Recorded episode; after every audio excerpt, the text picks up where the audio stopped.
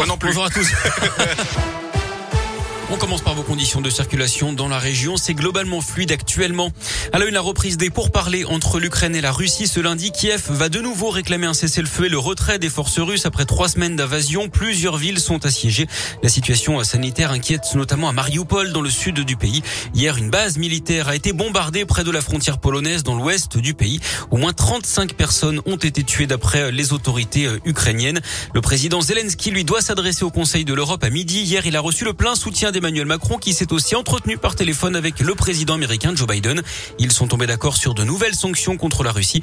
Les États-Unis accusés de désinformation par Pékin alors que le New York Times affirme que Moscou aurait demandé l'aide de la Chine au plan militaire.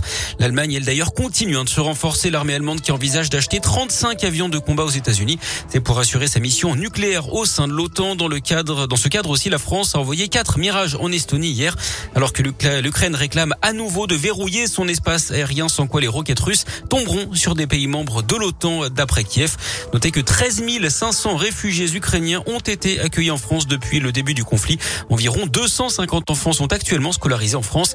D'après la ministre du Logement, 50 000 places d'hébergement sont disponibles avec la possibilité de passer à 100 000. L'Ukraine d'ailleurs, douane Sophie Lapix se présentera le 20h de France 2 ce soir, édition délocalisée depuis la ville de Lviv.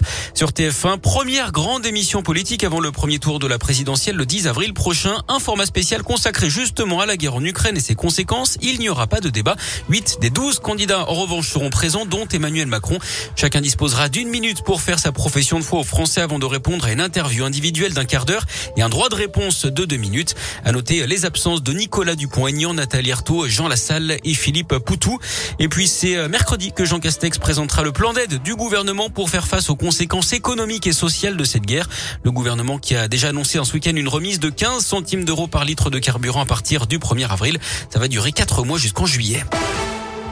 Le retour malgré tout des sourires aujourd'hui, fin du port du masque obligatoire en intérieur à l'école, au boulot et dans les commerces. Il reste en vigueur dans les transports, les établissements de santé, les EHPAD, alors que l'épidémie n'est pas terminée, prévient le président du conseil scientifique. Il y a une montée des cas, mais elle paraît maîtrisable, assure-t-il. Un procès qui s'ouvre aujourd'hui à Lyon, celui d'un homme accusé d'avoir tué sa compagne en 2019 dans le 8e arrondissement. La victime, Laura, avait 22 ans.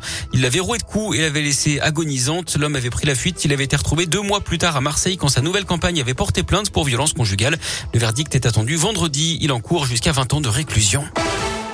Et puis une bonne nouvelle pour les fans de musique dans la région, les Stones débarquent à Lyon. Le mythique groupe de rock qui fête ses 60 ans sera à l'OL Stadium à Dessine le 19 juillet. 50 000 places seront mises à la vente. La billetterie ouvre vendredi. Au total, les Stones donneront 14 concerts dans 10 pays différents. Parfait.